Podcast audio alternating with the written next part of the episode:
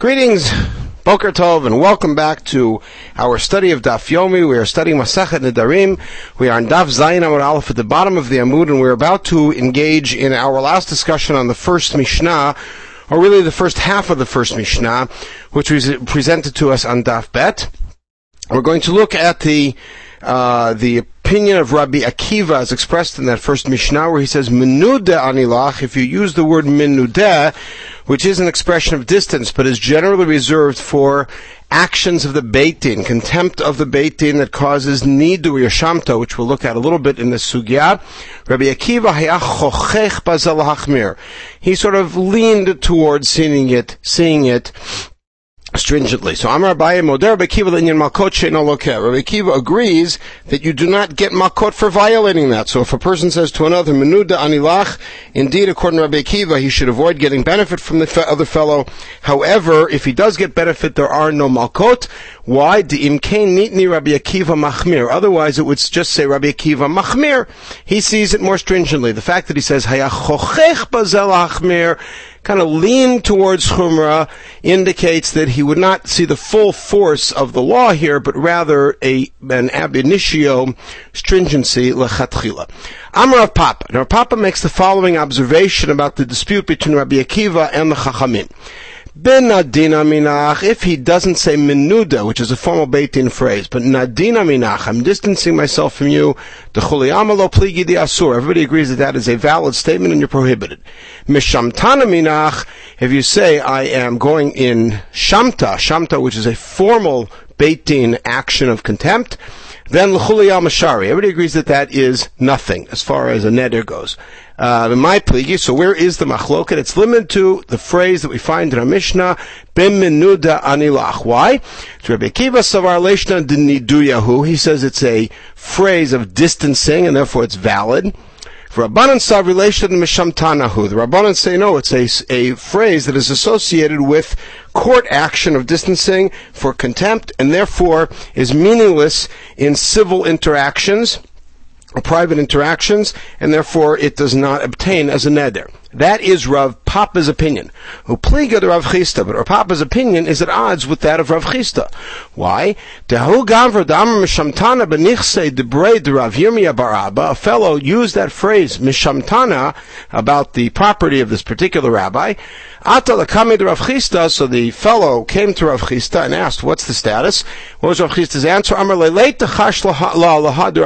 Nobody is concerned with the opinion of Rabbi Akiva. Of course, that means in this matter. In other words, Rav Chisda thought that Rabbi Akiva would have extended his stringency to the phrase mishamtana, but he said, since we don't rule like Rabbi Akiva, you've got nothing to worry about in this case. So kasav mishamtana pligi. So obviously Rav Chisda holds that they disagree about the phrase mishamtana that Rav Papa said everyone would agree was of no accord.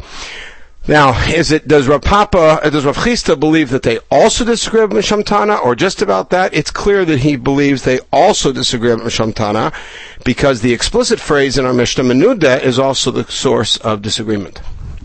Amar bi'ilam Rav. We now have a whole series of statements from Rav, some of them about nidui, some of them about other things. Nidahu b'fanav. Let's say that a person was excommunicated, as it were, in his own presence. In other words, somebody did something bad, something that reflected a contempt for the Rabbanan, a contempt for Talmid Chacham, embarrassing a Talmid Chacham in a really disgraceful way, and the Chacham excommunicated as you are benidui, in the presence of the fellow who was the object of this. In matirin though ela b'fanav, you can only lift it, release it in his presence. Why? As the Ron points out, since he did it in the fellow's presence, it was clearly a very strong nidui and needs to be lifted in his presence. Nidahu shelo b'fanav, but if he did it outside of earshot of the fellow, matirin lo b'fanav ben shelo b'fanav, then it's not as serious and it can be lifted whether you are in the presence of the fellow who was tachat nidui, or whether he's not around. That's the first statement of Rav. Keep that in mind because we're going to revisit it in a few minutes. Second thing, Amar Rav Khanin, Amar Rav. Another statement of Rav. This time, a different student, Rav Khanin, reports it. If somebody hears another person say Shem Hashem, God's name, meaninglessly or needlessly, you have to throw him in Cherem. And if you didn't do so, then you yourself are benidui. In other words, if you fail to respond properly to that, you are also benidui. Why? Any time that you find that God's name being used in vain and needlessly, sham aniyut mitsuya aniyut kimita, that leads to poverty, and poverty is considered like death. Shenemar kimetu kol anashim. The context of the Pasukhi, or something that we'll revisit much later in the Masachet, is that when Hashem said to Moshe, and it's in this week's Parsha, when Hashem said to Moshe, go back to Egypt because all of the people who wanted to kill you have died, the Midrashic understanding of that is not that it's a reference to Paro, that there's a new Paro, but rather that it refers to none other than Datan vaAviram, who were, according to Midrash, the two people who were fighting that then got Moshe in trouble. And as we know, Datan and Aviram are very much alive all the way through part of the desert narrative into the rebellion of Korach, and therefore the understanding is that they became very poor, and therefore they are considered as dead. Anywhere that the Chachamin gave that Chachamin glare, omita o oni, it either leads to death or to poverty. And as the notion is that poverty is very much like death, mentioning Shem Shemayim needlessly will lead to poverty of the people in the surroundings, and that is considered like death, and therefore whoever does so should really be distanced and chastised, and that's the only way to save the other people around from such a fate. Okay, I'm a Rabbi Abba. So Rabbi Abba tells a story. I was in front of Rav Huna. He heard a particular woman who said Shem Hashem needlessly. Evidently, Rav Huna understood that the woman did not mean anything really harmful, so he pro forma excommunicated her and immediately lifted it while she was standing there. Shema min atlat. And Rav Abba then says we can learn three things from Rav Huna's behavior. First of all, Shema min atlat confirms the second thing we learned from Rav, which was if you hear Shem Shemayim, you have to put him in nidui. Shema min nidal b'fanav and matir l'fanav. The second thing is if you put him in nidui in his presence, you have to have him present to lift it, and that's why he lifted it while the woman was standing there. Shema min ein ben nidui la'far v'lo klum. The third one is something that we did not discuss earlier, but the notion is that you do not need to be in the status of nidui for a particular length of time for it to be valid. You could have nidui, bing, have it lifted, and that's still considered that we had a proper nidui in case such a thing is called for, such as in this case. Okay, next ruling of Rav. Amar Rav Gidol, Amar Rav. Talmid Chacham menadel atzmo o mefer leatzmo. He can perform nidui on his own. He can also put himself in nidui, and he can also lift himself out. Pshita, that should be straightforward. If he can put himself in, he can take himself out. Now, I would think that, after all, a prisoner can't let himself out of prison. If you put yourself in nidui, you need somebody who's not in nidui to lift you out.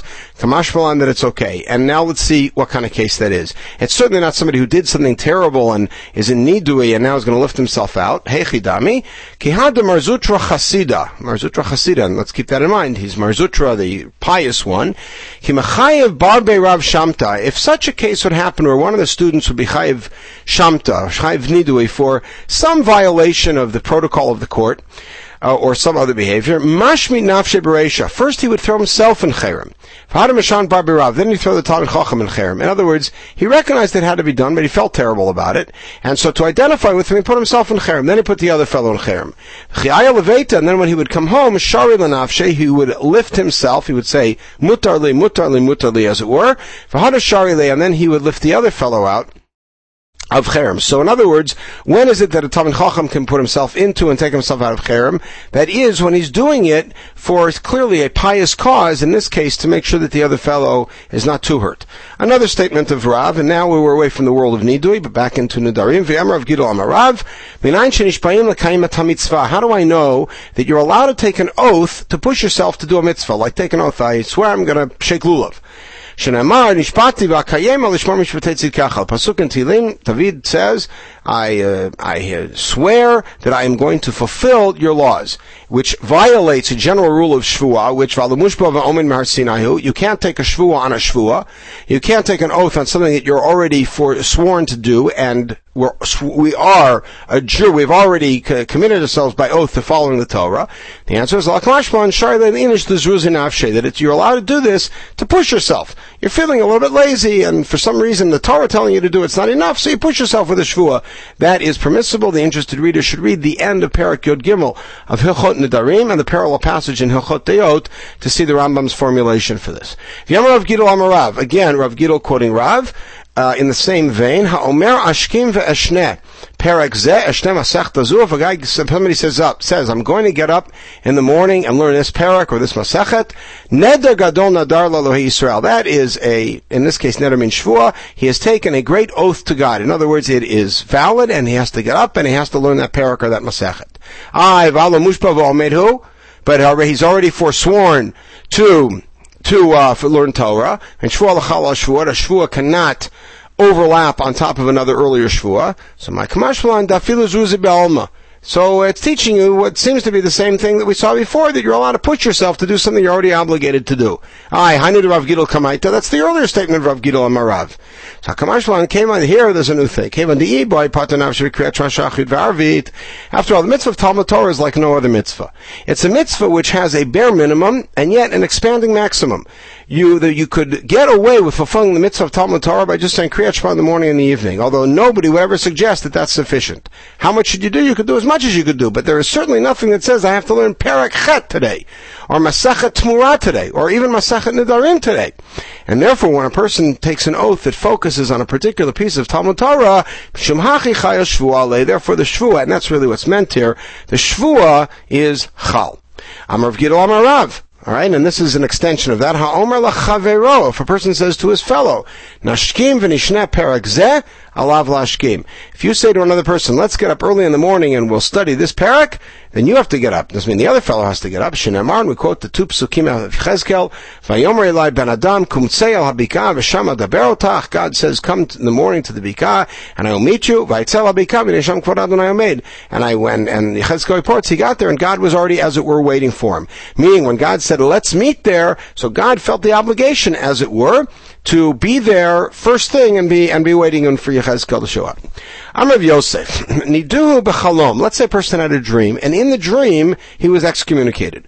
Tzarich asara bnei adam latirlo. He has to get 10 people together who will be matir, not just 10 people. V'hu detanu matnu hilchata. The proper gear says v'hu dematnu hilchata. This is people who teach halacha. Aval tanu v'lo matnu. But people who just learn and don't teach, that's not sufficient. They have to be representatives of Hakadosh Baruch Hu, which are the teachers of His Torah, and you need 10. If you don't have such people, afilu tanu v'lo matnu, then you can use people who learn. If you don't have 10 people like that, go sit by the road. Keep saying hello to people. Until you get 10 people at least who have studied halacha, and then you assemble them and say, Chevra, I need your help, I had this dream, and I need you to lift the nidui, because the assumption is that if you had such a dream, it may be indeed that Mina Shamayim, they put you in nidui because you did some terrible thing, and you need for it to be lifted, to get your relationship with HaKadosh Baruch Hu back on track, as it were. Amar Avinu Rashi, Yodam man shamte, let's say you know who in the dream put you in Cherem. Mahu delishulei. Can you go up to the guy and say, I had a dream and you put me in Cherem? Can he get the guy to lift it? He says, who said? Maybe Mina Shamayim, they appointed this fellow in the dream to put you in Cherem. Maybe they didn't appoint him to lift you out of Cherem. In other words, if you had such a dream, then you're seeing really what Mina Shamayim they want, and this guy was just the intermediary. Maybe they did not give him a power of attorney, as it were, to lift it. Let's say he had a dream and they put him in Cherem and lifted it in the dream. So what do you say? Do you say that, well, I have to take it seriously and maybe I was put in Cherem, but maybe the lifting isn't to be taken seriously and maybe I still need these 10 guys? Should I say I take the whole dream as one unit and I'm lifted. I'm Arlei Kashem Sheif Sharla below Tevin. I put this pasuk on the page. It's a pasuk that's utilized in several places, notably in the last parak of Masechet Brachot, to prove that dreams should not be taken as seriously as some may. In other words, there are some things in there that are misleading. Kach yevshar, so the pasuk on the page from Yirmiyahu, Kach yevshar lachalom below dvarim betelim. Why are dreams compared to grain? Just like all grain has some husks and some dross, in the same way, all dreams have some things that are meaningless, the dvarim betelim. In other words,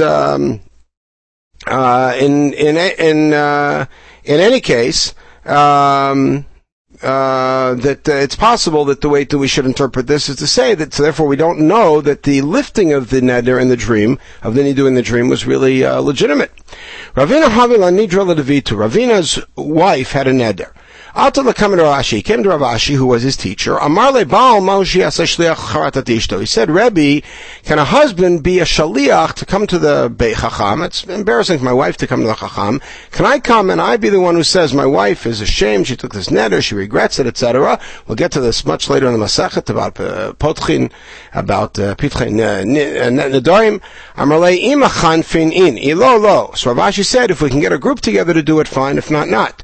Shvaminat flat. We can conclude three things from this. Shema mina 1. Baal nasa shleach chatat ishto. Clearly, a husband can become a shleach for his wife because we allowed such a thing. Ushema mina lo shari l'mishra nidra ba'achad rabbe. The second thing is that a person cannot be matu neder if he's in the place of his rebbe, which is why Ravina could not lift the neder himself. Ushema mina kimachan fin shaper dami. But if you call 10 people together, this is okay. Vishamta. What about shamta? Afilu ba'achad rabbe. If somebody is not, it's not a neder, but somebody who's thrown in cherem, he can lift it even in the vicinity of his Rebbe. And an individual who is a mumcha, musmach, can lift shamta also. You don't need 3. Now, Amar Shem Bar Zvida, Amar Yitzchak Bar Tavla, Amar Rav Chia, Bar Richa, Dever Rav Acha, Amar Rav Zera, Amar Lazar, Amar Chanina, Amar Miyasha, Mishmed, Rabbi Yehuda Bar Eli. So it's a long, long, long tradition that goes all the way back to Rabbi Yehuda Bar Eli of Usha, in which they're going to discuss and homiletically discuss the pasuk at the psukim at the end of Malachi and their reference to something that we mentioned earlier, which is mentioning God's name in vain. My dichtiv is archalachem yiresh mishem estakal mapei b'chnafeha, that God says, I'm going to bring out the sun and it's going to be a healing sun at the end of days. What does it mean? I will bring out the sun for those who fear my name. That's people who fear using my name in vain. Shemesh taka umarpeh. Why does the text say that it's a sun of righteousness and healing? That the heat of the day is good for you. It's healthy. And this is at odds with Shem and Lakish. He says that there is no Ganem. What is there? Hakadosh Baruch Hu will take the shell away from the sun out of its shell, as it were. Tzadikim yitrapin ba, Rishaim nidonin ba. The tzadikim are healed by it, and the Rishaim are judged by it. The same sun, which is healthy for some, it kills others. But it is shemesh taka, a shemesh of justice. Not only will the righteous be healed, but they will be beautified by it. Go out and play like young calves. And the evil ones are judged by it. The day is coming which is going to burn like a furnace. That's a reference to the Rishaim being judged by this terrible sun. We have concluded our study of the first passage in the Nedarim, and Yirtzeh Hashem, in the next podcast, we'll pick up at the next Mishnah, which is the end of Mishnah Aleph, on Daf Bet Amud Aleph. Everyone should have a wonderful day.